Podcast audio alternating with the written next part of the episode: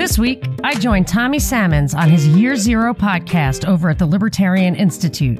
We covered the gamut and got to some deeper thinking on everything from culture to philosophy to religion to the World Economic Forum and the morphing dialectic over the past century. And we did it all in just 90 minutes. This team up was long overdue. So without further ado, I'm Monica Perez, and we're going on a buddy dive.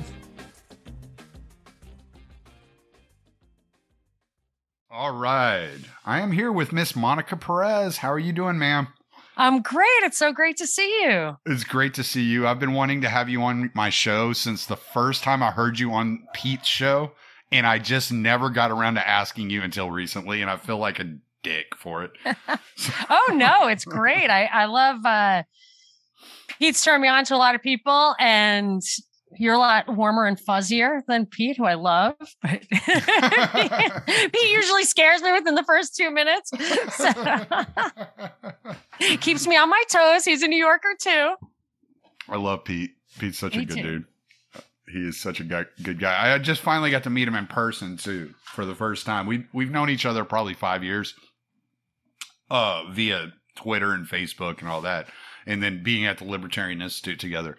And so, but I just recently met him at Childeberg for the first time in person. and It was amazing. I, I really enjoyed it. I missed Childeberg this year. I can't believe he was there. Yeah. Dang it. Yeah. And I was I was That's there a lot of last. fun. Were you there last year? I was there last year, God but I was kind of keeping a low profile. I had the elusive Ah. Mr. Perez with me, so Oh, we were- okay. we just did some flights of whiskey and then Ah, Few okay. Because I didn't see you last year when I was there.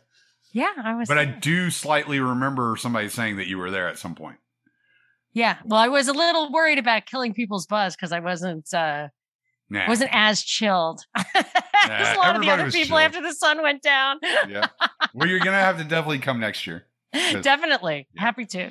That's that's my vacation every year from now on. My wife made me promise that we'd never miss another Childeberg. So I was like, okay. Excellent. Nice. Yeah. My husband was very impressed because he was like, wow, like all these people are totally normal. They're not wearing masks. Like everybody's like you. And I was like, yeah, pretty much. people who can think. yeah, yeah. Sometimes, sometimes we can think. Depends We're how, way ahead of that. depends on on how that. much how much we've had to drink that day. But Well, yeah. that was the thing when the sun went down. I was like, all right, I think I think they've had enough of the Monica yeah, Perez yeah, show. and see that, yeah, I, I, I ended up, I ended up taking like three handfuls of shrooms that year too. That's so- what I was thinking. That's what I figured everybody I was like, I don't, I don't. Yeah, well, it it was it was because I had a a very down experience the time before, and like I was like, oh, these things don't even affect me anymore because I, I hadn't taken shrooms in years, and somebody had brought me like nine caps, and me and my wife split them, and I got nothing out of it, like nothing. Oh, Like, they were probably old. Yeah, and the the colors got bright, and that was it. And I was just kind of like, okay, like whatever. And so like last year, I just it was like three handfuls. I was it looked like I was starving, like a homeless person. like You're eating as food. But how can you do that when there's like a bunch of people you don't know around? Like, well, well, never. we well, I had my dogs with me. Like you, you probably saw my me and my wife walking around with two big ass pit bulls, and I had my dogs with me, and we just went and sat in the woods and just ate shrooms, and we were like kind of at the edge of the camp. Yeah, but that'll we were, work. Yeah, and we, I just sat there and laughed for six hours. And then I was like, okay, I'm tired of laughing. We need to go to bed. And so we took that, you know, that 20 yard, five hour march back to the campsite. and so, you know, but I feel like I could use some of that because it's. I'm d- I'm really trying to crack the code on maybe not even so much what's going on in the world, but what I- feel like there's a moment of clarity. I'm just on the precipice of to like, what's the answer? Like, what either don't worry or do this. And I feel like a little instant, uh, a little instant clarification, the uh, clear vision like that, just cut out all the bullshit in the kind of front of your brain right. Yeah. and I could find, you know, I mean, really, I might have to because I know I'm, I, I just know that I'm missing something. I'm I- I- missing the answer. I told Pete in I think it was February of 2020 or March. It might have been March.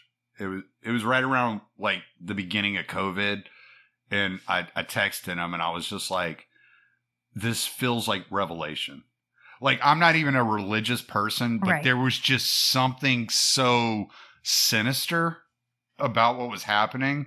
And I don't see how anybody has gone through the last two years without seeing the the spiritual connection. And again, I'm not even a religious person. I consider myself agnostic, but at the same time, I'm I'm at least aware enough to go, okay, I kind of get what we were being warned about for two thousand years. Yeah. And and you know, even if it's not like a malevolence or an evil, which I was kind of feeling, even if it's just the complete absence of morality, because they're they're people are dying. Like it was ruining people's lives. It was really destroying society and human beings without Mhm. any regard for them as anything. I mean, treated worse than animals, really, I feel like, by the people who were making these policy decisions. Right. And even if they weren't bringing to it a- an evil purpose, the the absolute absence of morality is in itself really chilling, and, Mm. and really just demonstrates to me that that we have, like you and I, have a moral imperative, like a fundamental. Uh, spiritual side of conscience that at the very least is just absent in in these people who are either making decisions or which i consider to be worse following blindly, Right. Yeah. you know, at policy level. I, Like well, I- regular people, I don't know, but the but policy, like all these like bureaucrats and stuff, who just went along. Ugh. Well, I I have a I don't know. I've always kind of had this thing for for um evil um like um just this this curiosity about it. So like I, I grew up and I was I was reading a lot of lot of Clive Barker, a lot of Edgar Allan Poe, you know, a lot of horror like um, Robert McCammon. I always liked Robert McCammon a lot. Um, Clive Barker is by far my favorite fiction author. And it kind of turned me on to like serial killers and kind of like wanting to look into like what they are. So like I'll get into these modes where I'm I'm tired of looking at politics, so I'll start watching wildlife documentaries and serial killer like documentaries.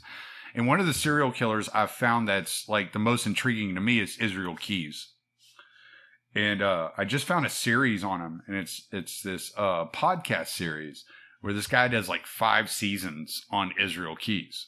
I never I'm even like- heard of him. Okay, so this guy was active in the late '90s, early 2000s. He's about my age. He's he well, not is he killed himself. He's no longer my age, but he would have been.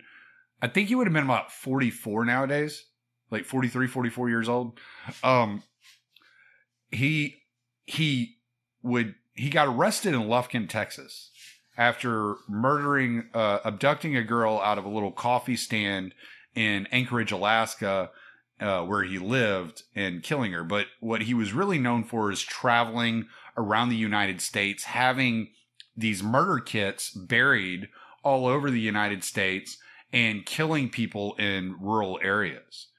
And they don't know how many people he killed. He's admitted to 11, but that's based upon the information that the FBI had, which is all the information that on a computer that was less than a year and a half old. So you're, you, I mean, it could have been any number of people because when you really started looking into like what he's like researched and what he's into and the way he talks about things, he um he had searched over 13,000 missing persons in in less than a year and a half. So it's who knows how many of those people he's responsible for. You know, he was keeping tabs on the people that he was responsible for in a lot of situations. But the thing that made him so wild was he wasn't just a serial killer. He was a serial killer that killed in streaks of 3. So let's say he killed somebody on February 15th. Within the next couple of weeks, he's going to kill somebody else. And within the next couple of weeks, he's going to kill somebody else. And then he's going to go rob a bank. Then he's going to go set something on fire. like that he had this kind of like crazy pattern to him that And- he he did this for like 14 years. He got away with it. And you don't think that sometimes I think with the serial killers that the FBI or whatever just wants to clear cold cases and they'll attribute like really disparate different crimes to one person. Well, the funny thing is, they've only attributed one crime to him that he hasn't admit he didn't admit Oh. to. They only attributed one to him, and that's because every other crime in the region in the in the time frame he was there, like was Yeah. solved except for this one. pattern. And this Yeah. was like, okay, this is his MO. And so no, um they they actually have been very reclusive about even talking about him. They they won't even talk about him, which is which is really interesting. But um, Did you get like an insight into him that makes you understand the evil? well, what I was people? gonna say, what I was gonna say was what I notice is whenever I'm looking at these serial killers, and I, I thought of him specifically um, because they obviously this these are the most evil people alive. Like these these people are just the worst of the worst. They do some of the worst, most heinous things you could ever imagine, and they fantasize about doing even worse things to people than than you could even fathom. And one of the things he always talked about was was raping and and murdering people inside a church and burning down churches. He had a real and, and his parents were very religious and he came from a very religious background, but he was like really like turned off to that lifestyle and and when I see the way that religion is attacked nowadays, it it brings that back home. I I, I kind of draw this kind of parallel.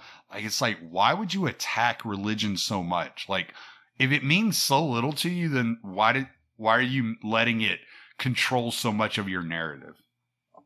I I was thinking about religion. I remember growing up, and I have eight older brothers and sisters, and my parents were religious. We were brought up religious, and uh, as the kids got older, who were basically raising me like surrogate parents, uh, I remember one of my sisters who was very scientifically minded. She said, "Well, look at all the." Look at all the evil that's done in the name of religion. And I was young and I was like, yeah, wow, okay. So I looked at that and I could definitely see how people exploited religion, manipulated people, would lie about it. And then as I got older, much older, I started to realize that that this um I, I think uh, religion can I think ha- maybe half the people in the world uh, say that they're a part of one of the big religions, and I associated that with two things really. You have this idea of behaving yourself and this idea of taking care of people who can't take care of themselves. So laws and welfare, basically. And as an as an anarcho-capitalist, or I guess a, a philosophical agorist, I think of myself more now.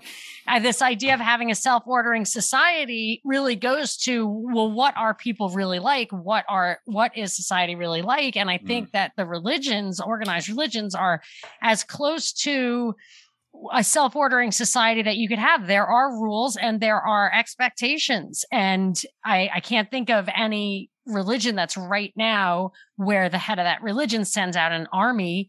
I mean, I, you know, you hear things about Islam, but I just don't know because there's so much disinformation Right. too about what's going Yeah. on with that. So I, I just don't, I'm not familiar enough with it. But like the Pope can't, they can guilt you and they can excommunicate you, but he can't do that yet. Look at all the people who give money, whether they're smart to do it or not, to who behave, who go to confession, like who do all these things in the name of some higher purpose. And I and I feel like in the final analysis, it's it's natural and good. And the reason that it's so exploited is because it's it it does touch people. Like people are so vulnerable to it because there's something real and true about it. Mm, yeah, yeah, and and I'm I'm kind of the same way. I've always told my wife like, it's the reason I've kind of clung on to agnostic and not going like atheist is because it's like don't throw the baby out with the bathwater. There's something here that people have been hanging on to for the last two thousand years for a reason, and so I'm I- not ready to just Yeah. say, oh well, to hell with all of it. You know, like just, Well, I think agnosticism is the only rational position, right? I, I I'm a practicing Catholic, but I'm I know like people give me a hard time. I have to admit, I can't. It's very hard for me to imagine uh, being able to remember my name when my brain is rotting in a box in the ground. Like I, it's just like really hard for me to figure that out. And I certainly couldn't prove it to anybody. Mm. So I feel like agnosticism is the rational point of view. Atheism, I don't understand. How can you be absolutely positive there's like not God, but you really, I haven't heard any really good explanation of why we're here, how we got here, what's the nature of the universe, what's outside the universe, where it came from. You, nobody really has a good explanation for that. So to say that you're absolutely positive it's anything but, you know, a, a, a fifth dimensional superpower, I mean, that's got to be among the options. Right. Yeah. And I, I, I think, uh, even if you're not going to be involved in worship and and adherence to any religion, there's something to be said for having a healthy respect for it and for the wisdom that that's being passed. And the culture that it imparts has real value. Like even just think about sex, right? So it's a moral thing. And once they did birth control, uh, my my sisters and brothers like, yeah, I don't it's unrealistic to think that somebody's not going to have premarital sex, whatever. Just like be prepared. And I got whatever modern training there would be in that mm. regard. And, but if you think about it, there's just so many problems that really hurt people. So, like having children outside of wedlock. Like, I've known people who've had abortions. I've known people who've given up children to adoption. I know people who've raised them single. I know people who've raised unwanted kids that had got, you know, kind of shotgun wedding kind of thing. And none of those scenarios is ideal for those kids. And it's mm-hmm. hard enough to raise kids in an environment where the parents like have a really great relationship and home life and it's very difficult to raise kids so that they're happy. Not even like raise kids to be what I want, but raise kids to be like functional mm. and to resist the allure of TikTok and, you know, video games or whatever. It's really hard. So you have that, you have the Harvey Weinstein thing, you have the Me Too stuff, you have, um, you know, you just have all these situations where it's confusing and dangerous, uh, to not at least have a healthy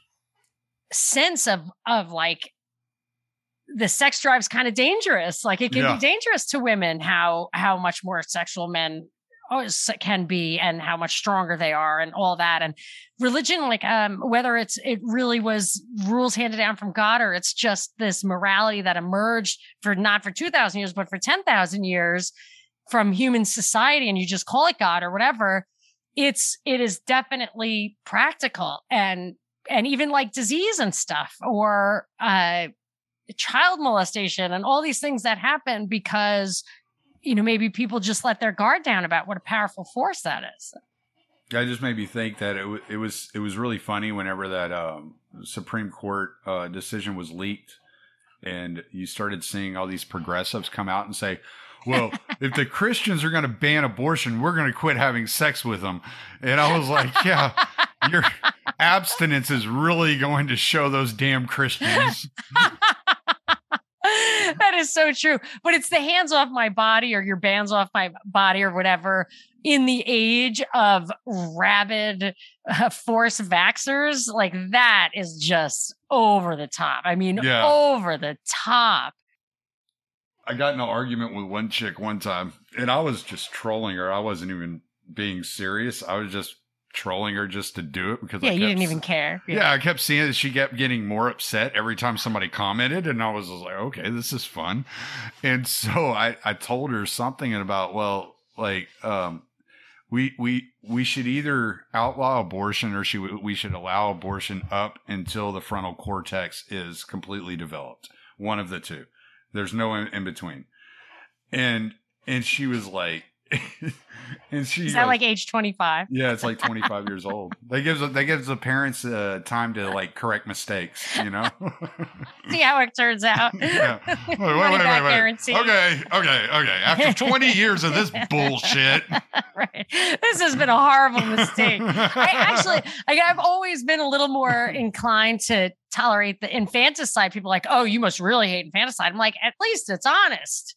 Yeah you know, at least it's honest. And I look back, uh, and Roe versus Wade is bad law, but as it's just not a constitutional issue, it's definitely yeah, a state it, issue. It was just stupid. It's just it, bad law. So, regardless of what I think, if, as a person who doesn't believe in government, basically, I certainly don't believe in uh, you know, the way I think about abortion is that you'd have to to really ban it, outlaw it. Well, the biggest problem with the pr- biggest problem with government is the monopoly on violence. And giving women the you know an exception to the monopoly on violence and allowing them to commit violent atrocities against a a living creature is not it's not a good balance. That's not the right exception. yeah, right. It's like uh, it's like all right. Well, I don't know if we're going in the right direction here. We're just creating more violence, and I'm not sure Well, that that's- that's the the key. That's Jesus. just that illogic that comes from, and you can see that with all the vax stuff and the COVID stuff, is that there's a uh, there's a fundamental. They just want to use any ideology they can come up with. They act like there are principles, but they just want policy. They want policies to reduce population. So they'll like they'll r- ratchet in whatever they have to. It's just like the out here, LA. There's a lot of just communist youth. Mm-hmm. there's just communist youth who are adamant about vaccine mandates. I'm like, okay, are you a communist or are you a shill for big pharma? Like, let's get the ideology right. you know, like let's just figure it out. But they, they, so, so that's why I think that these kids have to be constantly um, tapped into by TikTok, which is like every three seconds, they literally, I feel like they tell them how to think. They tell them Mm. the, the tidbits of how to think about a particular issue at a particular time to the point where you can't even i mean because my kids go to school and i hear some of this reports back that you can't have a like an intelligent conversation with these kids on any issue that's emerging because they don't know yet how they're supposed to think about it. So anything mm. that feels like contradictory, they'll laugh or make fun of you. And it, it reminds me of my father when he was teaching me a value system. He said, you really have to understand the difference between right or wrong and wrong. You really have to understand it deeply because you're going to have to make decisions on the fly. And if you don't know the difference between right and wrong, you're going to have to try to examine every single solitary situation from beginning to end. And you might be in a pickle. You might Mm. not be able to get, and, and he was right. And really, it all comes down to don't steal and don't kill, I think. Right. I mean, my mom Well- says it's all 10 commandments, but I feel like those are pretty much 80% of it. Yeah, right. well, uh, getting back to that story of that chick I was trolling, she had she was she had gone the direction that that you said your brother and sister had gone, where they were where she was like, um, well, expecting someone not to have sex in in modern in modern times is just unrealistic. And I was like, well, stick to you don't have to worry about an abortion. And she found that the most disgusting thing she'd ever heard in her life. And I was just like, well, I mean, what? Well, it used to be. I, I think oral used to be shocking too. My brother, so my my brothers and sisters are way older than I am. A lot of them, and Mhm. one of them was in uh was in Thailand during Vietnam. So he's um he was in high school in the 60s. Mm, and he said that girls just did not do that. Like that was just not something that you would expect a woman to do oh, is- right. get you know give you oral sex like he was just like that was just something was I, I, it wasn't even thought about wasn't even considered Yeah. so these things are generated into the society you know that that this she thought that that was a horrible thing to think or say but i mean if if if that's what the powers that be decided to make trendy i mean think about this stuff like how did they figure out the transgender thing as opposed to women's rights and girls' rights. I mean, there's a real conflict there when you Mm. have transgender female athletes. You have to decide which uh, oppressed person, it was pro oppressed group you're going to champion. Well, and they just decide. I, I call it. I just say it's a eugenics movement. That's what it seems like to me. You know, Yeah, to I- just I- yeah, De-sex just- everybody. well, no, I mean, remember back? I mean, I know you. I know you know this, but back in what like the twenties, they were you know um, castrating people. They were making them uh, impotent. They uh, they were they were giving them all these uh, surgeries and medications to keep them from having children and all this stuff. And this is just a way to convince parents to convince their to do it to their own children without the state mandating it. You know? Yes. And and they did they did tell them how to think about it. And I think that that's why I think that it's extremely polarizing. So you have the people on the one side. It reminds me of a Penn and Teller where they were they were tricking people into this elaborate recycling thing and they Mhm. had like 10 or 15 different re- and people some people would just continue to accept like 15 different categories of trash and spend their time doing that there are people like okay we've decided that you're we used to be in favor of girls sports uh, or the WNBA but now we want the WNBA to allow transgender athletes, right? So like that's going to happen probably. Mm. You're going to have to let that happen. That's what that the one side says. But it's so extreme then that they're going to get that I think this is an extension of Trump having brought identity politics to the right is that they are they are going to get the right then who really the vast majority of people maybe Republican voters say really just are about taxes or less interference, no Obamacare, stuff like that. Finally, they're going to have to get off the couch and say, okay, now I have to get politically active because you've got guys in the locker room with my daughter and you're trying to tell her that, um, you know, gender affirmation surgery might be something she wants to consider, which is like a sex change operation. That's what Mhm. they call it now. And I just, I feel like it's getting so extreme that now you're getting, you're going to radicalize a right that there was plenty of room in the middle until things got so extreme.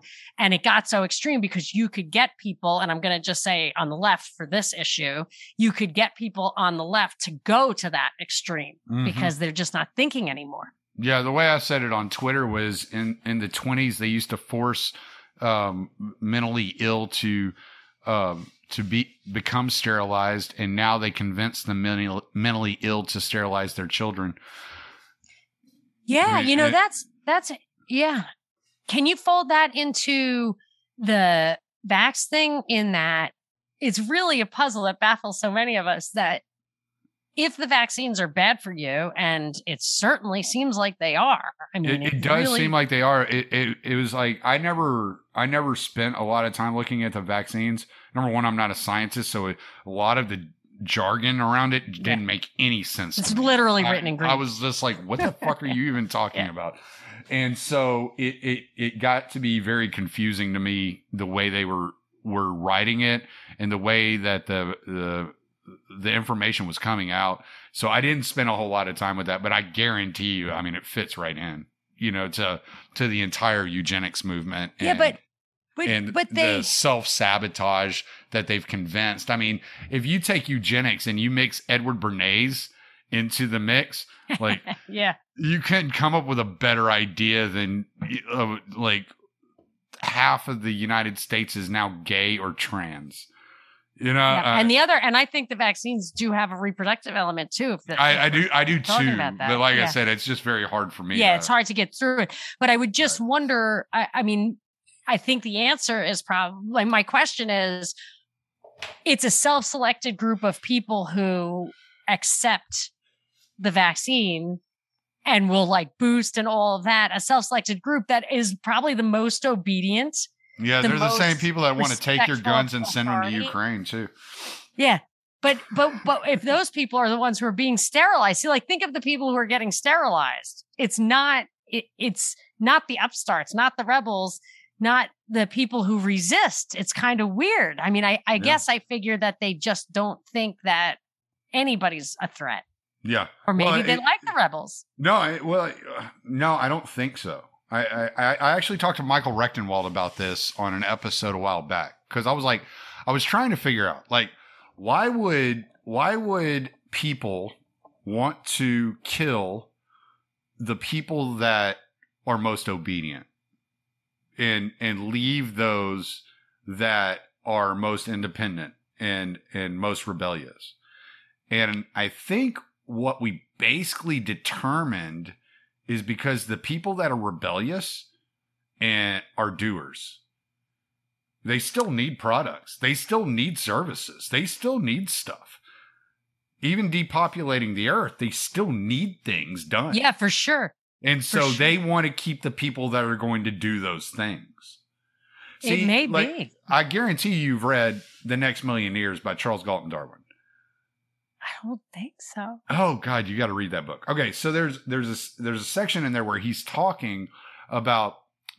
I, I quote this quite often actually, and so people are going to get tired of me saying it. Yeah, I know. But he, he he's talking about how humans are wild animals, and you're not going to tame the human. That's not what your goal is. Hmm. Your goal is to create the atmosphere to make the human move. You're not going to direct the human and tame them and train them to move a certain way. So what you do is you create an environment in which they have no choice but to move a specific way. Well, that's definitely what they've done. I Mm. guess I was starting to think I had read, read Against the Grain by James Scott, and he got me kind of convinced that human beings had been domesticated. That 10,000 years ago, this that like writing emerged as a way to keep track of taxes, that grain, like wheat, the movement towards that kind of harvest is a way to get everything to ripen at once and take that surplus that, that can be stored uh, so that you could have a, a monumental slave state or whatever. And, Right. and that, and I started to think of us as having been domesticated, but, but what you're saying, it makes so much more sense. I mean, they just, we're just in a maze more or less where we just don't even, uh, it's kind of like 3D stovepiping, whatever. Mhm. Like you're just Yeah. forced to go where, Yeah, because you, that you're is only true. left It's, like one path. Like it's like everything- Zappa. all the walls start closing in on you. There's only Yeah. one way to go, so you just start going that direction. It's like Yeah. herding cattle. Or like what Zappa said It's about actually more like herding cats, but Yeah. yeah, herding cattle you can do, but like the Zappa thing with the with the curtains, he said you pull back the curtains in the theater and you see that there's just a brick wall. right. That there's there it isn't like an exit, it isn't a lobby, it's nothing. It's just a brick wall. Right. You're not going that way. And you just didn't even know it. Yeah. Yeah, and so I, I kind of think Charles Galton Darwin was onto the onto something when he wrote this book, and I, I think it was 1946. He wrote this book. It's called The Next Million Years. You got to check it out. It's not a very long Yeah. book. It's very it's very intense though, so you'll you'd like it. I'm curious about the next million years. Yeah. To be honest, I'm It's- really, I, I just can't see past the end of my nose right now because I mean, maybe it's done. Maybe they'll give us the recession. Maybe it'll be, uh, you know, just another phase like another world war. But I do wonder with all the surveillance and the digital currency and all that stuff. Well, I, I want to ask you about some of this stuff because like something stuck out to me whenever I started. I was reading through the uh, promotional articles they were writing for the WEF. and I Mhm. noticed something, and I haven't heard anyone else talk about it. And I'm like, why is nobody else talking about this? So let me read this to you. So the one thing that that we've heard for the majority of our life is that we live in a unipolar world, and there's this new world order that's that's operating, and it's operating in a way in which Western society is kind of controlling the operations. Okay, so in in the WEF, what's this year's meeting about? The meeting is centered around the theme History at a Turning Point Government Policies and Business Strategies. It happens at the most consequential geopolitical and geoeconomic moment of the past three decades, and against the backdrop of a once in a century pandemic. The war in Ukraine and the resulting tra- tragedy calls for global moral action leaders will address urgent humanitarian and security challenges as they simultaneously advance long-standing economic, environmental, and societal priorities, all while reinforcing the foundations of a global system.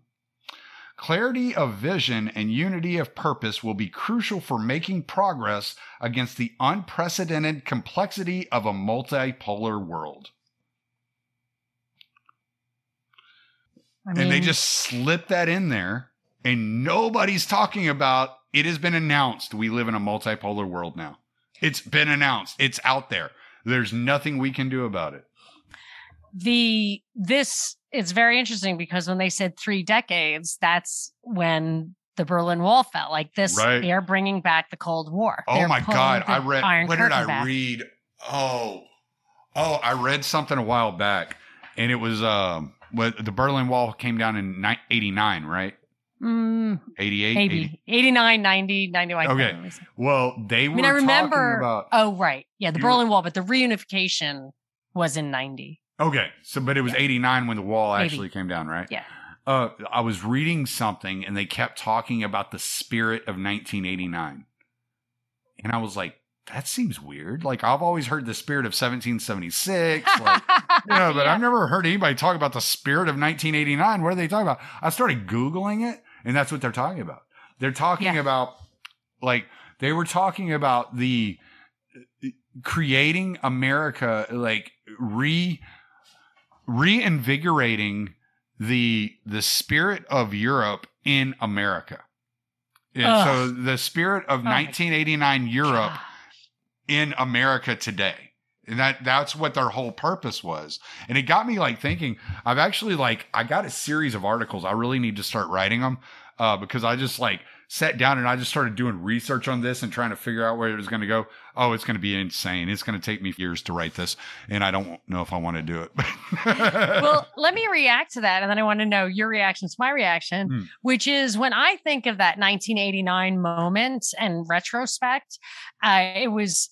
It was very exciting for us. I remember I had was with a German person when they the reunification was announced and people were really celebrating.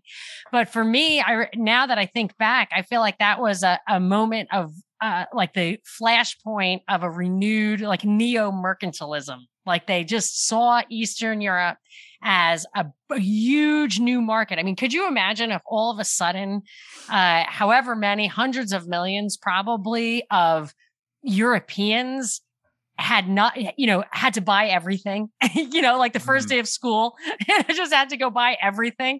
Right. and and you could just see and their wages were low so you could even put factories in there. And it's kind of like the whole probably east asia after vietnam and stuff. I always think of that just opening up these markets for both labor and consumer products.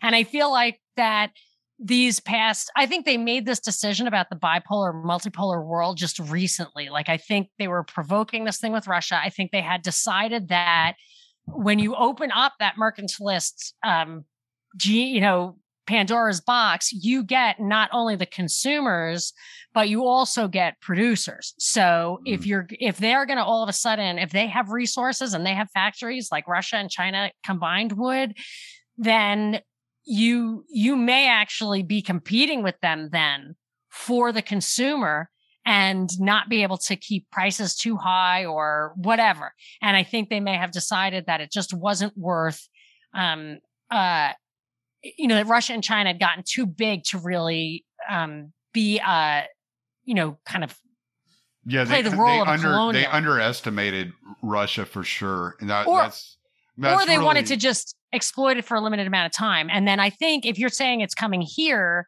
I'm saying I think that what we're that South America is this neo mercantilist opportunity right now. Mm. Well, uh, let me start with the Russia thing. Okay.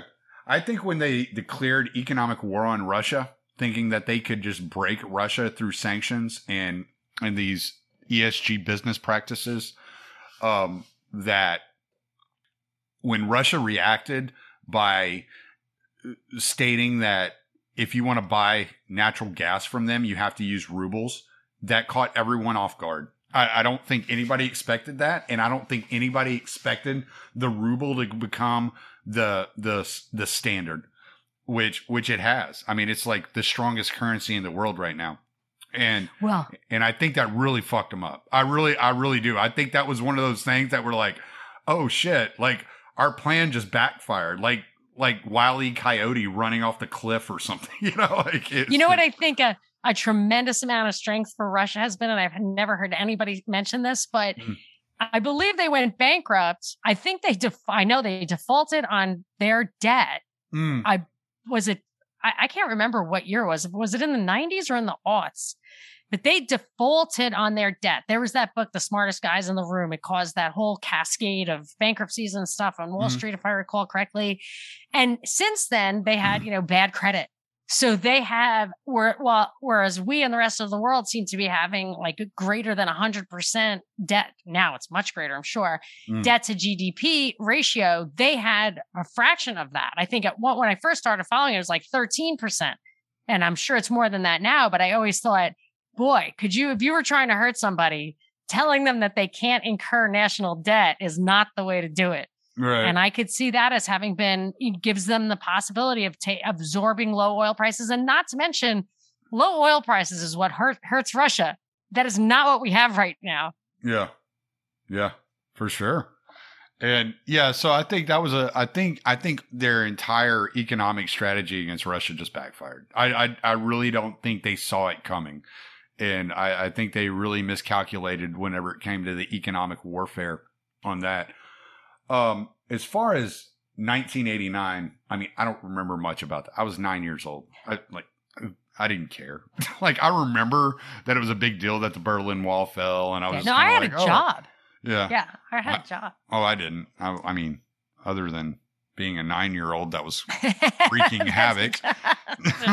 you know, Catching salamanders. yeah, I was wreaking havoc uh, for my parents to who were working. My parents were working. My mom was working what probably 50, 60 hours a week as uh, uh, doing uh, workman's comp, and my dad was working two or three jobs at the time, and uh, we didn't have a lot of food. So I, I don't think like my mom at this point in time, you know, at in the 89, 90, my mom would go two or three days without eating just to make sure we all ate instead of, you know, I so believe it. yeah, so it was uh it wasn't like at the top of my list worrying about the Berlin Yes. Wall, you know. Yes, So- of course. Yes. I mean, it is funny that we care about national politics, geopolitics. We're supposed to care about people that we've never met who get shot, but not care about people we've never met who are, you know, tortured by one of our allies yeah, somewhere. exactly. Like it's just so ridiculous that and and we and we're supposed to manufacture these emotions and we care so little we don't even know the people we live near. We don't Right. even know of them. It's kind of like a it's But a think- weird I- I think what they're doing, like I, I really think what they're doing, and, and I watched this like this ESG strategy. I, I know you know what ESG Yeah. is. I don't think I have to explain that to you. Okay, so part of the strategy is that here. All right, so so in the past, I just re- actually I just wrote an article on this, and I, I'm going to submit it to the institute. But in the past, it business friendly states were the most successful. Like, right? So if you had low regulations, low taxes, businesses wanted to come to your state and operate. But here recently, S&P Global just put S, uh, ESG ratings on states themselves. All right. So now like businesses are going to be strong armed out of specific states that aren't measuring up to the ESG standards. Right. So basically what they're doing is they're creating an atmosphere that the, the least business friendly states are setting the agenda for everyone. Right. And so I use this example in the article I wrote and I was like, let's say Hungary has the strictest ESG standards in the world. Well, it's hard to believe that all the corporations, the multinational corporations and businesses are going to change their their initiatives because Hungary has this these ESG standards, but we live in a world of virtue signaling and no one needs to wants to be outdone. So if Hungary makes these these moves, then what's to stop Britain, Spain, and France from joining them? Now, losing Hungary Hungarian business may not be a big deal, but losing Hungarian, French, British, and Spanish business, that'll make you move. Right. And so you're going to have like states like Texas or South Dakota or, or Florida that are usually really business friendly states losing these corporations unless they and, and losing the business, losing the product, losing the commerce, unless they adhere to the standards of these European allies that are putting forth stricter ESG standards. they actually address that overtly in this Council Relations document called uh, North American Union that Mhm. William Weld wrote and Heidi Cruz signed off on, among like a couple of dozen other people. And they talked overtly about that, saying that we'd have a North American Union, which I always thought Ted Cruz would be the president of because he's Mexican and he was born in Canada. So uh, That's he- actually not a Yeah. bad logic behind it. yeah, I really think that's going to happen or whatever. If it's going to, and it's Heidi Cruz's thing. Mm-hmm. So they said that they wanted, they would have like labor and environmental standards, which goes right with that, to the highest, the most restrictive. So mm-hmm. whoever they would merge the three countries for all intents and purposes, and the laws would uh, regulate would normalize to the most uh, restrictive one, and that in order to get the legislatures of the three countries to be able to do that smoothly, they would establish a group and literally says in it, like the Bilderberg group, that can tell the legislature, its legislators how to get on the same page there. So what you're talking about is something that they are they have already said expressly that they would do how they would do it by having backdoor channels to legislators and uh, i also think that there's um, you know maybe two other things that could happen one is you could have tax issues so that's why they want the taxes to be at the highest possible level because you mm. could have the florida and texas um, take the taxes away. You take taxes away, and co- corporations will come and pay for your people to be educated. You don't even need to pay for higher education. They mm. will come and they will send your people to school to do what they need them to do. And so you could absolutely work outside that system if it were allowed.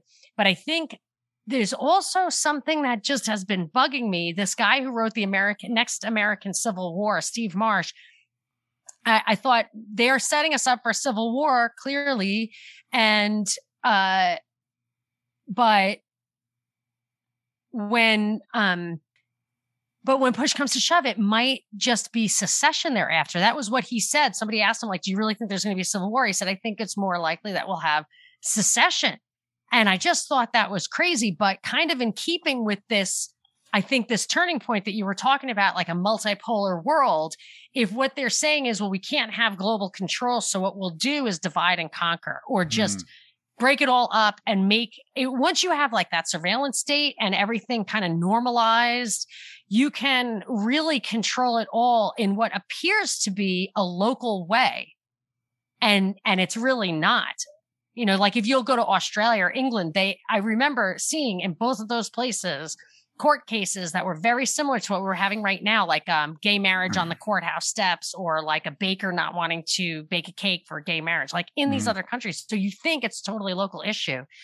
But if they have control of the media and everything, I think it's like an illusion, like you were saying before about they they they set you up in these cages that you think you're operating freely in, but there are no you know, there's another only one of the doors opens. Another WEF friend of ours has written about this. Um, have you read any Parag Khanna? I've talked about him quite a few times. Yes, I have not, but I've heard of him. Okay, so he wrote he wrote an essay. I'll send it to you. Uh, it's called um, it's called uh, destroying empires through devolution, right? And so he's using the idea. He's saying uh, in the in the modern day with with movements like Texit and Brexit and all these decentralized movements, how do we continue to maneuver as a uh, globally? And so what he's saying is what you want to do is you want to allow the people locally that are are moving or pulling for this decentralization to believe that they've separated successfully. So how do you do that? You allow them their own culture. All right? So you leave their culture alone. You let them have their culture and you go in and you buy their politicians and their businesses and you run their businesses through through through the corporate structure. And I have a actually I have quite a few of his books. I have three of them right here next to me. Um, so this one I just showed you is connectography.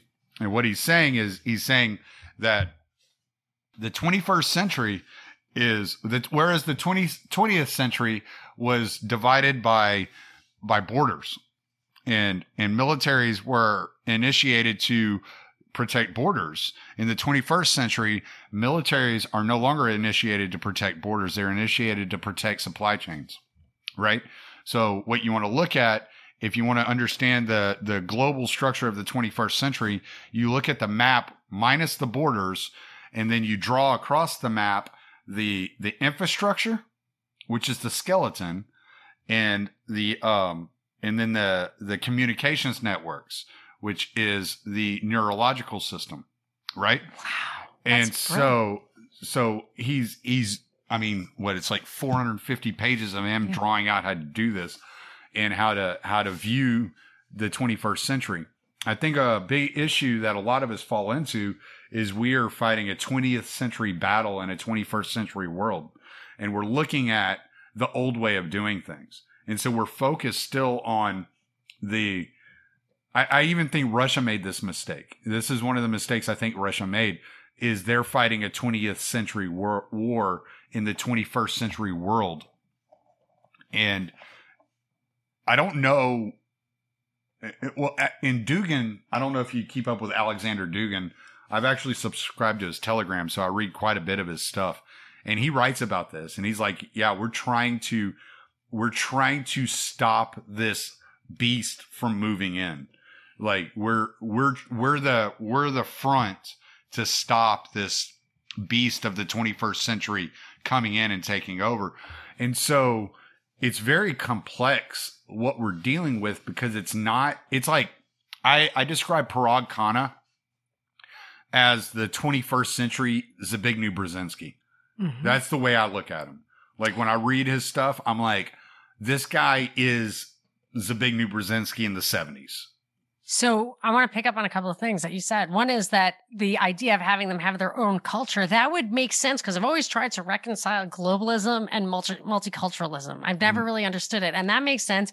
And it makes me think of like George Soros working for the Nazis in the ghettos. Mm-hmm. It's like, you know, like he's one of us, is you know, but he wasn't, right? And you wouldn't know, and I, and that obviously goes back, I'm sure, to the Roman times and before that kind of a strategy where you have the managers there, and China does it that way. They have their little villages, and the guy runs it, but he's mm-hmm. running it for a very big state.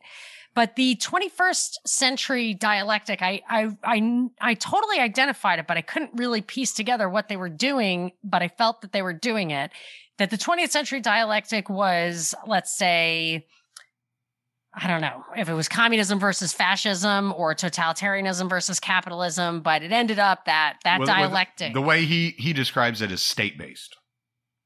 Like that, but, that's like how he really breaks it down. He's like the 20th century was state based. Okay, and and that's the way okay. he says it. And I think okay. that might be the easiest way to understand it. Okay, because what ended up when that dialect synthesized was the social democracy everywhere, basically. Right. Yeah. Yeah.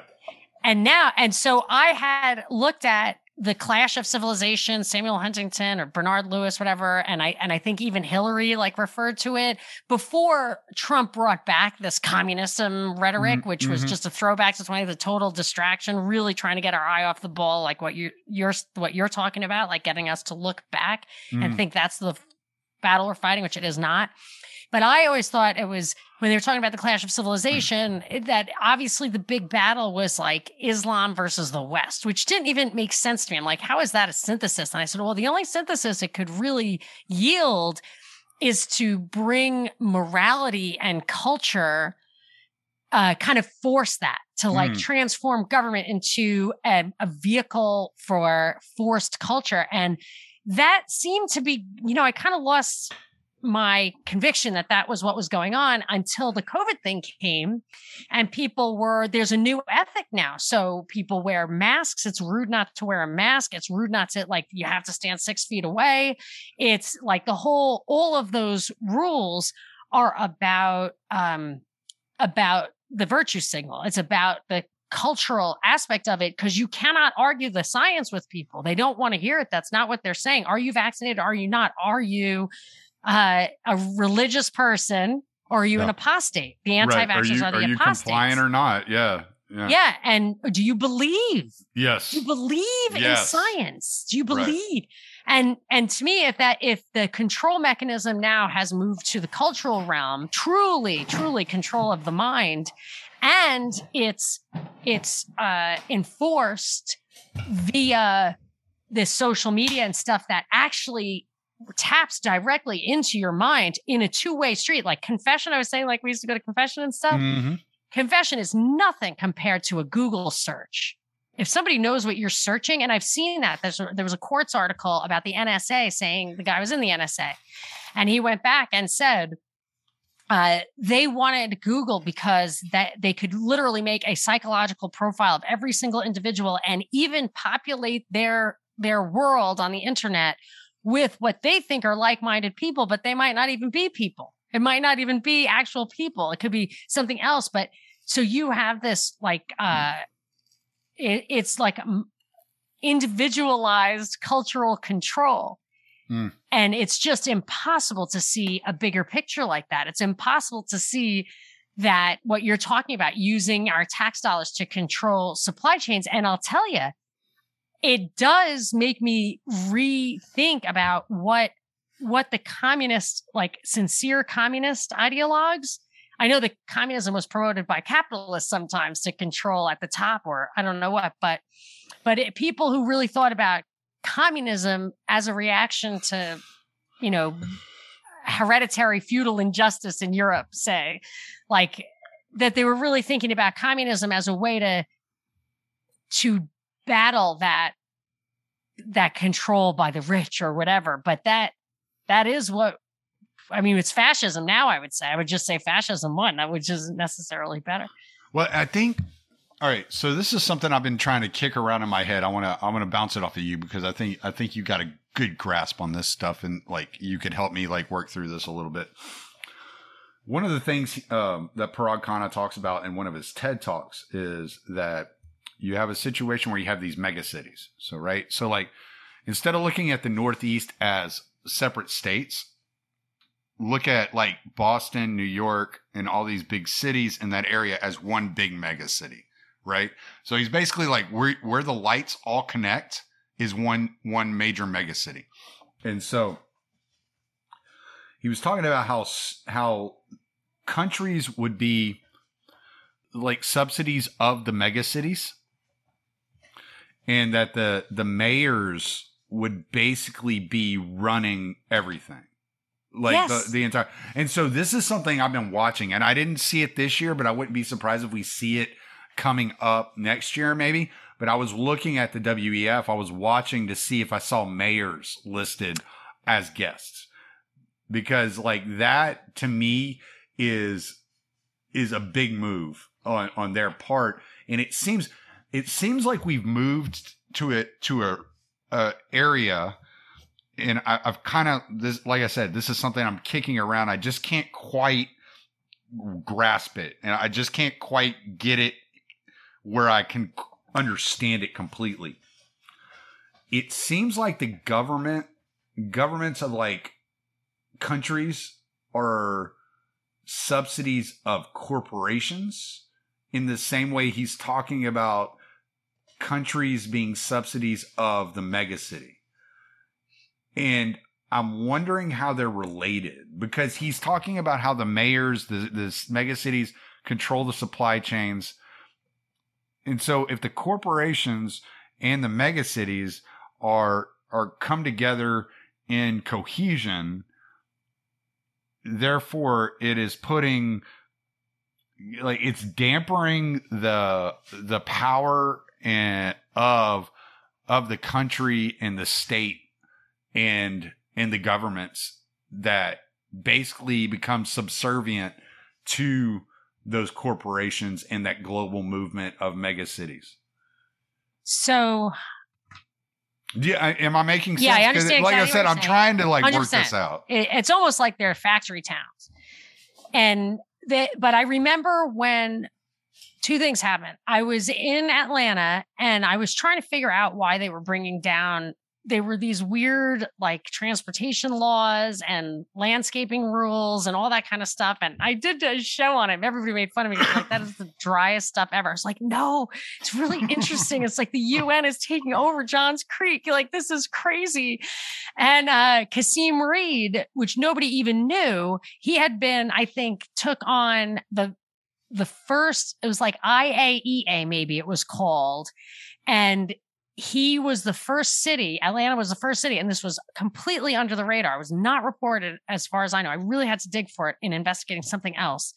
And it was where if the city could pay for it, pay for implementing these new rules, that city could be chosen as a leader city. And it mm. was. So he took Atlanta's tax dollars and decided to use it to implement like these tried to implement greenways and things like that. Mm-hmm.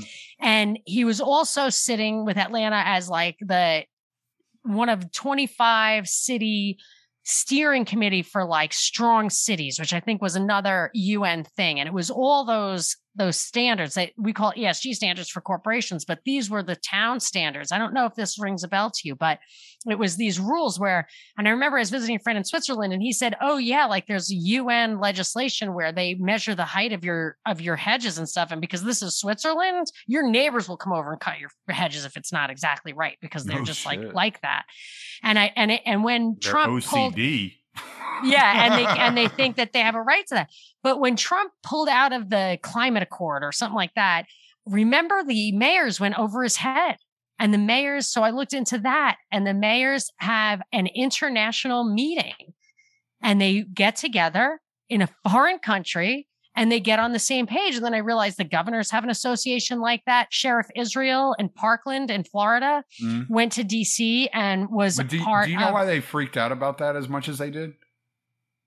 About the climate thing. Yeah. No, why? Because it wasn't about the climate, it was about ESG, it was about the international banking standards. The banking standards. It was all about banking standards. I'll send you articles on it. banking standard. Wow, I, I that's the Yep. first I've heard like of that. every everything everything that was going on behind the scenes, like like everything that we were that was pushed out in our face had nothing to do with what they were actually doing. Back behind the scenes, it was all international banks working out ESG metrics. wow, and and their goal is just to Well, they, Like- they- I mean, uh, I mean, you know how ESG works. It's a weaponization of financial institutions to create the conditions to move the public, like like we were talking about with the, Yeah. like the next million years. It's you're creating if you Yeah. if you can if you can challenge a person's financial situation to where they can't feed their family, they're going to move the way that you want to want to be moved. Did right? you hear this? China, the people in China just yesterday, I saw this, were protesting at some banks that have been closed for a while. So Mhm. they were kind of having a run on the banks. Mhm. And the government turned their health pass to red.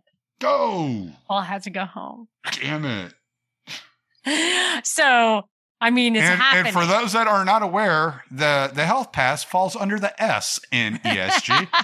yes, exactly. and it was about banking specifically, which Yeah. is what we're all afraid of. Yeah, it's all about But- banking. I'll, I'll I'll send you articles. I was just looking back on it yesterday. I was uh talking to one of my listeners about it and we were just like chatting about it and I was sending him articles and he was like, "Holy shit, I never heard this." I was like, "Yeah, none of us did." Because it's what they were doing. You know, it's it's always what they're doing backhanded. What they're doing like behind the scenes that you don't see out front that makes a difference. And yeah, I I actually stumbled upon it because I stumbled across a Glenn Beck special where No he's talking Way. where he's talking about the Paris Climate Accords and he's like, "Wait a second.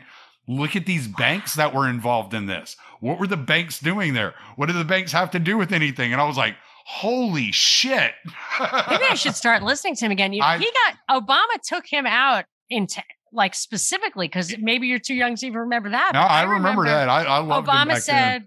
There's somebody on Fox News who's got to go. Like he Yeah. literally said that in an interview, and Glenn Beck was gone. They gave him like eighty million dollars, and it kind of like bums me out because somebody with that kind of reach that was really really powerful, and then he could take that money and set up like a whole kind of side stream media outlet. And you know, I don't know how much play he gets. Like it makes you feel as an alternative He media he contributor that it's a little, it's a he tough road. says he says he's the biggest alternative conservative media outlet in the world. I don't know if I it's believe true, that. but um, I know he's been spot on with the Great Reset and with ESG, and like I, I, I still disagree with him on all kinds of stuff, but for information, he's Yeah. got a team of researchers that does all this shit twenty four seven. You know? Yeah. Oh crap! But I my battery's so- getting low. Oh no. I was disappointed. We're about almost at an hour. This time flew, but um, I was uh, disappointed in him because when I went, like uh, he organized all the Obama marches, and I went to every one Obamacare marches, and I went to every one there was. There were three in DC, and I went to all of them. I brought people with me, and it was all Glenn Beck, and I think Freedom Works. And then when the lockdown started happening, and Trump declared an emergency order that gave license to all the governors to do what they did, I wanted to march on Washington. And I try, obviously, I like not like I had anybody's email address, but I like made public call to Freedom Works and uh, Glenn Beck and everything, like, why don't we go? And I got the word back actually, because we're addressing all of this at the local level. Go to your state house, go to your courthouse. And I was like, but it's not a local problem. And they're basically was like, we're not bothering Trump. We're not going to bother Trump, which is how I know that if Hillary had been in, in DC in the White House, then there would have been more resistance. I've always I've always had a suspicion that Trump was uh was controlled op. Yeah, an inside job for sure. Yeah. It, no doubt. Well, I have my doubts, but at the same time, like I still have my suspicions. Like, I have no doubt, and yeah, I feel no. like they they completely channeled all of that Ron Paul energy into out of out of ideology and clear thinking and the American experiment, you know, our heritage into a European style, like you were saying, European style yeah. identity stuff. Yeah. And I it just really it's that was it. That was the end. They had to do it from the inside. I'm yeah. not even saying Trump knew. Like, there's no reason to tell him. Yeah, yeah, I don't. Yeah, I, no. I mean, he was surrounded by so many people that I mean, I remember whenever um, there was the uh, the whole Ukraine phone call. Yeah, the impeachment. Yeah, do you remember there was? Uh, I think he was a he was a director of the NIH, if I'm not mistaken, and um, he had said that we had our um, we we've had our Ukrainian policy set for decades, and Trump came in and started trying to change things, and that was part of the reason they were impeaching him.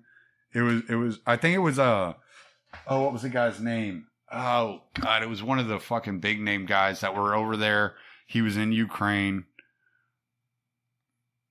I got Sussman on the mind and George it wasn't Kent. Sussman. No, it wasn't George Kent. It was uh God, I'm gonna remember it like I mean, Kerry was there. I'll tell you why that it, it may be true, but um I remember when that happened, I said the only reason they could possibly be doing this. So they, this is what happened. He got impeached for interfering with aid we were giving Ukraine that was being used for resisting Russia, I guess you could say. And the whole thing seemed scripted and made up. And I'm not saying Trump like knew what the ultimate goal was, but I said, I think what they're doing is getting the left fully on board with giving Ukraine military aid to fight Russia. And if they can associate being anti Ukraine military aid, then with Trump, then all the people with Trump derangement syndrome will just knee jerk be in favor of giving Ukraine military aid. And I, and I didn't fold in that it would have to be at the hands of a Democrat, but it did have to be at the hands of a Democrat. And I, I might have folded that in at the time. So when it happened that way, which is exactly how it did happen, I have to think that that's what that was all about. Because I, I think it was the only possible explanation. I mean, I guess you could say that coincidentally it served their purposes by Trump happening to be against what they happen to want to provoke. But that seems less likely to me. I, I found his name. I'm sorry. That's what I was looking ahead, at. Go for it. This is Alexander Vindman. Oh, Vindman. Yeah, yeah, yeah. yeah. He was. Yeah. He was, was he, when he testified. When he testified, yeah. he said we we we've had a Ukrainian strategy, and Trump was trying to change yeah. it. The Ukrainians. He is Ukrainian. Obviously, his brother's Ukrainian. Victoria Nuland, who did the coup, is of Ukrainian descent, and so is her husband Robert Kagan. Oh yeah, I, I mean, remember hearing you say this on Pete's show. On, on Pete's show. Yeah. Be, because he was like every you know everybody's Jewish. I'm like everybody's Ukrainian Jewish and yeah. there's uh and that's that was the whole Khazarian thing. But I feel like I think it's it, it's weird that they are all of Ukrainian descent. Like I mm. don't I just don't know what is going on there. I don't know what kind of like historical deep state is in Ukraine, but it, I mean, like they I are said, all Ukrainian. I mean, it it it, lo- it looks from what I can tell, it looks like it goes deep.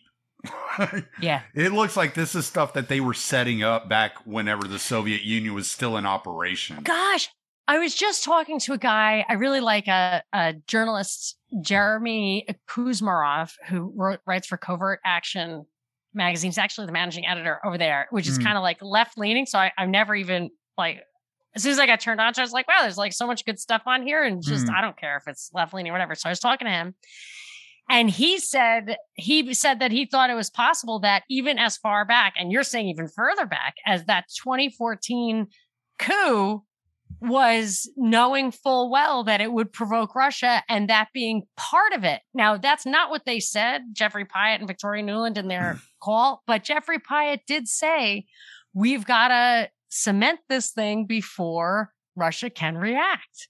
So Yeah, we I- knew Russia was going to react. I mean, I what I'm saying is, I think they've been laying out the the the framework for decades. I, I don't think this is any of this is new. of Ukraine specifically, or yeah. of restoring a Russian US hostility? No, of Ukraine. I, I, I hmm. think I think they saw the writing.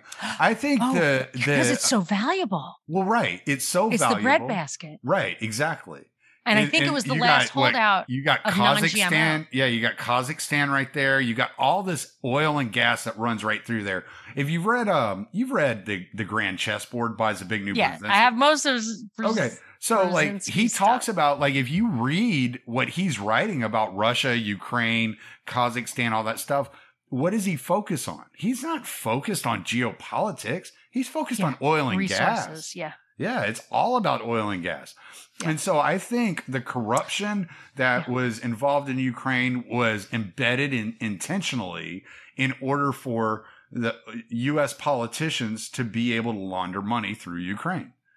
And Oh, yeah, I'll give you that. So I always thought Syria and Ukraine were just about gas pipelines. Now I think it's about more. And I absolutely feel like when you see uh, the real dirt on Zelensky, Biden, Kolomoisky, that scary oligarch, um, Kerry over there, the uh, Hunter Biden, all of the stuff, all of the extreme corruption there, even including the Tamashenko or whatever Yanukovych, even including the the the guy who we unfairly did a coup against. He was as corrupt as the rest of. Putin's like, I'm giving this guy a safe harbor, but he's totally corrupt. right. So I would fold in also, you're right. Like there's got to be so much backdoor stuff there. And you can, I mean, when I was looking into the Bi- Hunter Biden, they're like, Hunter Biden's making $50,000 a year on uh, Burisma. I'm like, $50,000 a year. He's probably making like a billion. You know, there's probably a billion dollars going Wasn't it through like- there. That, I that thought it was like eighty thousand dollars a month or something like that. maybe it was something even ins- 50,000 a month. Like, it was but, something but insane. it was but the but the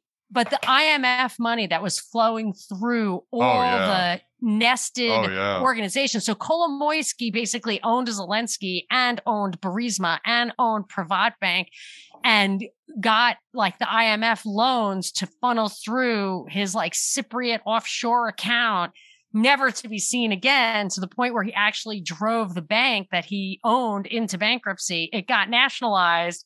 Oh my gosh, like it's so much corruption, so much lost money, just a black hole of IMF money. And now that you're saying, obviously, that's why they were wanted to get rid of all the prosecutors one after the other. It's not just one prosecutor, it's like two or three that just kept saying, look, I can't, I have to reveal some of this stuff. There's some demand in our country for I thought uh, uh, I, I thought action. I thought that was all because they wouldn't let Biden sniff their children's hair. could, they probably would though. Knowing Zelensky, he looks like he definitely provide children for hair sniffing. So, but I, but I also think so. You you fold in the corruption thing, but I also think there is something to the fact that they are the breadbasket, and Mm. under Putin, they were not allowing genetically modified food, and now I think, I think I don't know if they're rolling that back. I remember when Bayer in Germany bought Monsanto, so in Mm. Europe, GMO used to be illegal. Hmm and and but here we encouraged it. And then when i saw monsanto become a european country i was like i'm sure they're going to start doing gmo over there. And i think they are. But that could be one of the there's an article in that covert action magazine i've got to get to that just came out today about the genetically altered food and the importance of ukraine and that world thing and that's a big thing right now because they're bringing that food crisis down Yeah. and probably to convert us all to Well, and it's what like forty. food Well, yeah, wasn't it like forty percent of the wheat utilized worldwide is produced in Ukraine and Russia, and then it's something like sixty percent of the fertilizer Yeah, Yeah, I thought the like numbers that. were a little. I thought it was twenty five and seventy, but the impact is the same. Oh, it, and it's, then it's just it, it's terrible, like what they're doing to people. Like, period. Well, so $40 billion of our taxpayer money is going over to Ukraine. But one of the things that's in that package is food aid for Africa. Mm, You know, because they're like, oh, well, because of all this trouble, we're sending, we have to send food to Africa, which, and Africa was last get- year they- anyway, they agricultural like- exporter. Well, I think they get, but but when it comes to wheat production, I think they get sixty percent of their wheat from Ukraine. Yeah, I believe that. But they, but uh, but I think they're going backwards on Africa. China is pulling out of Africa a little bit. Africa was a big food exporter. I don't know how that's going to go now if they can't get their fertilizer. See, that's a big problem is that they use that fertilizer, which is, I think it's like the old school kind of fertilizer. Okay. And we don't like that. We like the Right. real hardcore chemical stuff. So this Right. will also move towards that. I mean, it almost makes you think just old school, like it's all about it's all about just global corporations. Like they just want Well, more markets for chemicals, more markets for this. Like you, you know, you stop thinking about lizards after a while, and you're just like, I think it's what you. I think it's too late to stop the lizard people, man. You're right, the lizard schmitzard. They're I here. I stop messing with my food. I Yeah, got uh, here. you got a few more minutes? Yeah, sure, absolutely. Okay. So my wife's from South Africa, so bring it up Africa. I wanted to I want to bring this up because I've brought this up to a few other people and they don't know what to make of this. So I want to see what you think about this. Okay. My wife lived in uh when she was still in South Africa, we were trying to decide whether I was going to move there or she was going to move here to to the US. And as you see, ultimately we decided she was going to move here. But I kept saying, well, I could start businesses doing this. I can I I have these skills. I know how to do this. I can do this. And she would continuously tell me, "No, that's infrastructure. China owns it." And I was like, "Interesting. Okay." And so everything I would say I could do, she would be like, "No, China owns that. China owns this. China owns that. That's what China does. They they're all over here." And I think it's something like 80% of South African infrastructure is built by China. But when my brother-in-law was going into the oil field and he was looking to get a job outside of South Africa in in the oil field, he went to a western country. He ended up going to New Zealand, but he had his choice between uh, Britain, Australia, New Zealand, and the U.S. He ended up going to New Zealand. It struck me as weird, as like it almost feels like there's some sort of deal there where the U.S. controls the energy sector and China controls the infrastructure sector. I wouldn't be surprised if they do it that way. Like when you read that, I read that recent Rand Corporation document that makes it very clear that they think about where the strengths lie Mhm. and they make sure that they direct people where they want them to be. That doesn't surprise me. I think China's backing off that a little bit. I think they got burned and they don't want to look the way we all think of the IMF as going in there giving huge loans for infrastructure projects to these countries that when there's a downturn and there has been for them they can't repay them. And then the only recourse on those loans is to take possession of like an airport or whatever. That's that was an actual example. And the IMF doesn't mind doing that at all because they control the world press but China doesn't like it because they try to still try to act like they're for the little guy. Mm. and the thing, so you're saying, yeah, that the countries that you named are the Five Eyes countries, right? Australia, New Zealand, the US, UK, and I guess it would be Canada, but I thought it was South Africa too, but um, that would be Six Eyes. So I'm not sure about that. But the oil, uh, the oil and gas. So I'm going to bounce this right back at you and ask you this question. I started to think that after literally 100 years of trying to completely monopolize and control the world oil supply, um, as let's just call the Western oil interests the Rockefellers. I don't know who it really is, but Rockefellers. They, I think, I think under Putin, and I think just over the past two or three years, they have finally concluded that they could not truly monopolize it, that he was always going to be there. Uh, Russia was always going to be a problem, like they always have been in that area, except for when they were kind of really inefficient under the um, communist rule. That that that may have been the very very long term plan behind focusing on fossil fuels for the climate change agenda. Is that they were like, you know what, we're we can't dominate it.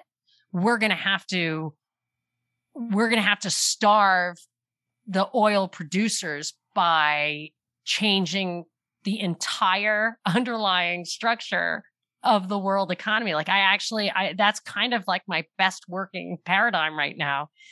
And I think we're in real change. I think that China and Africa thing is really changing. I did a couple of deep dives on that because we're we've we've orchestrated like 10 coups in Africa recently. Mm. Or I should say the craziest coincidence happened.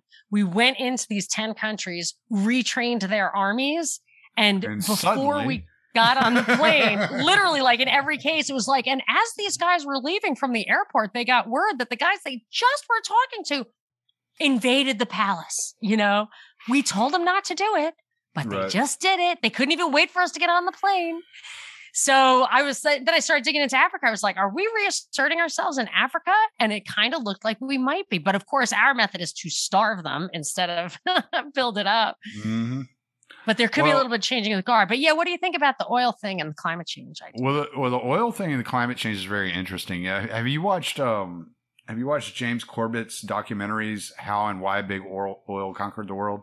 Yes, they, and also he, the China he, one on the Rockefellers. He mentions he mentions a guy in there uh, who is uh, part of the uh, big oil back in the seventies, who clung onto the green movement back in the seventies, and how the oil companies have shaped the green movement ever since the seventies. And so, if you go and you look, and this is this might kind of blow your mind a little bit, but if you go and you look at the CEOs and the and the board of directors of all these big oil companies, Shell, BP, all these guys, you know what they're talking about? They're talking about sustainable development. They're talking about ESG. They're talking about wokeism. They're talking about that's all they're talking about. That even in, on the BP one, they talk about how the money that they've earned recently and the increase in prices of oil has given them the resources to change and become a producer of multiple different energy sources instead of just focusing on oil. So these people are not hurt by this at all. They are manufacturing this. They are they're steering it. That's really interesting. Um, I remember finding out that Philips Electronics, which is a foreign company, spent wasn't a tremendous amount, maybe $10 million of lobbying money that I could find mm-hmm. getting when Bush signed off on curly light bulbs. Curly mm-hmm. light bulbs was like a federal law, you know, and he signed off on that and and it and he gave it a 10 year lag time or something crazy like that so nobody could connect the dots there. But i remember thinking why would a light bulb company and of course it's because they're so much more profitable like there's no money in an edison light bulb. And i've thought that oil and gas like i'm a big fan of oil that it's like the source of all it's quite possibly the source of all surplus wealth because think about it like if you think back 100 years or whatever more than that that this is basically free energy. It's not mm-hmm. Tesla level free energy, but it's just pools of liquid energy. I mean, before that, you had to like grow food, eat it, and pull things. You know, right. like yeah. now you get to like get a bowl of oil, light it on fire, and you know the thing yeah. will just pull itself. Right. I mean, that's pretty awesome. And because it's just, uh, yes, it gets more expensive to have to frack it or dig deeper, but the margin on something as basic as that as a commodity has got to be pretty low. So if you were going to ban it, that makes a lot of sense that you would ban the cheap good thing in favor of something that takes a tremendous amount of capital investment that you are in a position to get the taxpayer to pay for and your competition could never do it and could never enter that field. There cannot be startups when in a highly subsidized industry like solar or tesla. Well what do you what do you what do you need in order to have uh to run solar farms and wind farms that you don't need to drill for oil? Well, public land that's what i'm thinking. you have to own the land but if you've got an inside me, track, then you don't I'm, have to. I'm watching, and what's the one resource that's always going up? Is land. Land, yeah. It never goes mm-hmm. down. So it look it, it looks to me like it's a big land grab. The whole green movement looks like a land grab from my per- perspective. Wow, yeah. I mean, that look too. at what look at what BlackRock and Bill Gates have done in the last year. Bill Gates bought 242,000 acres of farmland. You know, BlackRock's been buying up subdivisions. Like it, it all looks like a huge land grab. By 2030, you will own nothing and you will be happy. That's right. There was a, a kid in one of my classes. I um, I got a JD MBA from Stanford, so I was there for four years, and through those years, I had a lot of different classes, like uh, Mm. you know, class of '95, class of '96, law school, business school, whatever. Right. And somebody there had a name that you would recognize. You know, like uh one of my classmates had a name that was basically on a big building downtown. Yeah. And I remember like always thinking, geez, I wonder what he knows. And the rest of us were trying to get jobs at banks and law law firms. And he got a job as a treasurer of a bank. And then, which is like a really not a job you would want. Like that, you just get paid money for that. Like if you're an investment banker, you get bonuses. And if you're a lawyer, you get like big contracts, you know, big um, clients. But to be a treasurer at a bank is not a lot of money. And it's like he's obviously trying to learn something about how banks work. And then after that, he joined a like a little financial firm that specialized in agricultural land. And I remember thinking, I am certain there is something to that. And that was a long time ago. And I and now I think that that was absolutely right. Like you just knew that that was I wonder if it he was- was following the John Perkins path. what is that? You never read Confessions of an Economic. Oh yeah, absolutely have. Yeah. But why? The What did John- he say about that? John Perkins was uh what what he did was what he was saying was what the CIA would do is they would put you in a position to where you had contacts with these foreign governments so that you could build these relationships and you're trying to bend the foreign governments into to the mold of what the United States wants them to be. Yeah, yeah, maybe. Oh, well, I was just thinking he was trying to accumulate the land, but you might be right. I mean, they He could have been a doing that too. I, I was just I No, but you have a lot of half-ass influence. making a joke.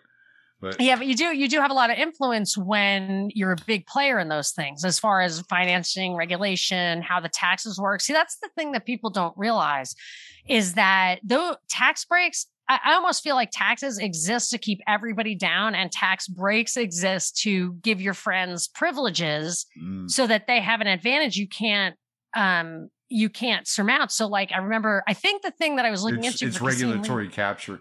Yeah. yeah.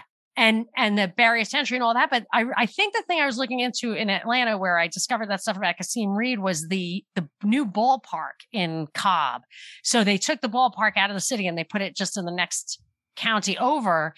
And I- I just couldn't figure it out. And I looked into it and it was a huge deal, hundreds of millions of dollars. And it was all came down to that their entire development, I think, at least the initial proposal, and I think it came down this way. It was like a mall and all this kind of stuff, like places to live, hotels, maybe even apartments, was all I think ta- did not have to pay taxes, Mm. and and so the deal looked good, but you didn't realize that it was just this massive transfer from the town to uh, whatever the financial investor was. And I remember the guy, the person, like the councilman who did it, he did it like behind closed doors.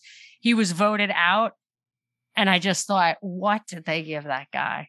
Right. What did Yeah. they give that guy to do that? And, but nobody would really know because they don't realize the value of a tax free piece of land or a tax free revenue stream. Like the value is like, it's like twice. You could pay twice for your buildings and everything if you don't have to pay taxes on income. Yeah. All right. Well, I think that we've kind of blown everybody's mind. With Yeah, that was a lot. I'm just I'm not sure if I should have a cocktail or a cup of coffee to like Oh, replenish man. my my I'm a- brain is empty now. Yeah. yeah.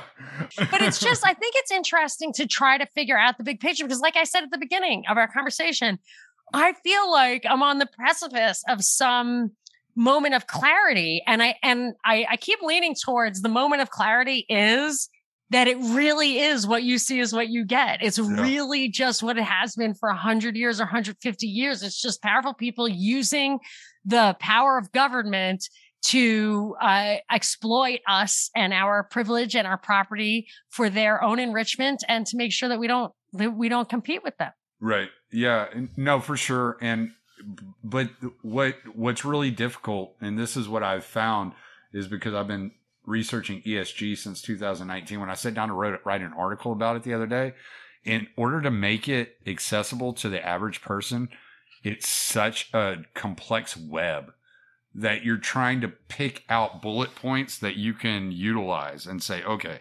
let's let's just look at this. Let's forget about this. Like, and it's one of the things I try to do a lot is like I'll I'll tell people like, yeah, yeah, yeah. Uh, okay, I get these people are nefarious, but the average person doesn't look at it this way. So let's forget the nefarious intent. Let's just talk about what we can prove. What can we lay out there that people can Google in two seconds and pull it up and say, "Oh my God, they're fucking telling the truth," you know, and and that's what's really difficult because it's it is hard to to, to separate the nefarious intent from these things, but at the same time, it's almost beneficial to like step away from from the that kind of ominous like evil, you know, doer that's Yeah. running Yeah, no, world. get your chicken, get your gun, make Yeah, sure they exactly. don't encroach on your water rights. You know, go to town hall, keep abreast of the the rules that are coming down about if you can keep a chicken and drink your own, you know, pump your own well. And there's probably not much else you can do. That's Right, probably why exactly. they they let us all they see it. I I wait around in that World Economic Forum website quite a bit, and boy, you can just sometimes I feel like I fall right into the screen. Oh yeah, you, I mean, you look up and it's like three hours later. Yeah, and it's like these wheels upon wheels. Every time you click on something, another wheel shows up. I mean, uh, you might as well. They they're probably Klaus is probably looking back out of my little camera on my laptop, laughing his ass off. Yeah, exactly. It's like, all right, like there's only so much I can do here. There's only so much I can do. I'm only one man. But Just that's why I think it's good. But that's why I think it's good that there are so many of us doing things in like little different spectrums Mhm. and and we're kind of focusing in little different areas. And and like I said, what I what I'm trying to do is I'm trying to pull all these pieces together and make it accessible for an average person that doesn't dig into this stuff, you know, on a regular basis. And that would typically look at, you know, a James Corbett or a Richard Grove like they're totally insane. It's like, okay, like how can I take what I learned from James Corbett or Richard Grove or Monica Perez and put it into bite-sized pieces that you can accept, accept and, and digest. So Love it. it was great having you on. Plug, plug, plug. Oh, sure. Yes. So I've done a lot of things. I have a Twitter account. You can reach me at, at Monica Perez Show. For a long time, I was doing the Drive Time News Blast, which is a daily show. My partner's still doing that, Brad. I'm, uh, I had to take a little bit of a step back because I have a lot of things going on personally. Very old mom who I love and want to spend time with. But I'm still putting out three shows a week. So I do interviews like this. Hopefully you'll let me put this on my feed and we'll call it a buddy dive if that's okay, like a swap cast. And I do deep dive. So I take a subject, any particular subject, like the baby formula thing. I completely cracked the code on the baby formula thing. The FDA did it. And, uh, and you can find those. Those are deep dives with Monica Perez on your favorite podcasting platform. Yep. And yeah, your buddy dives are pretty cool. I, I just listened to one earlier. It was really Can nice. you, can I make this a buddy dive? Absolutely. I'll send you. I'll send you. I'll send you the uh, link. The file? it. Yeah, the file. Not the link. Excellent. The- Love it. Thank you. Yes, no doubt. We will. Uh, we'll get that all all that taken care of. But I'm going to stop the recording, and we will say goodbye on the other side. Okay.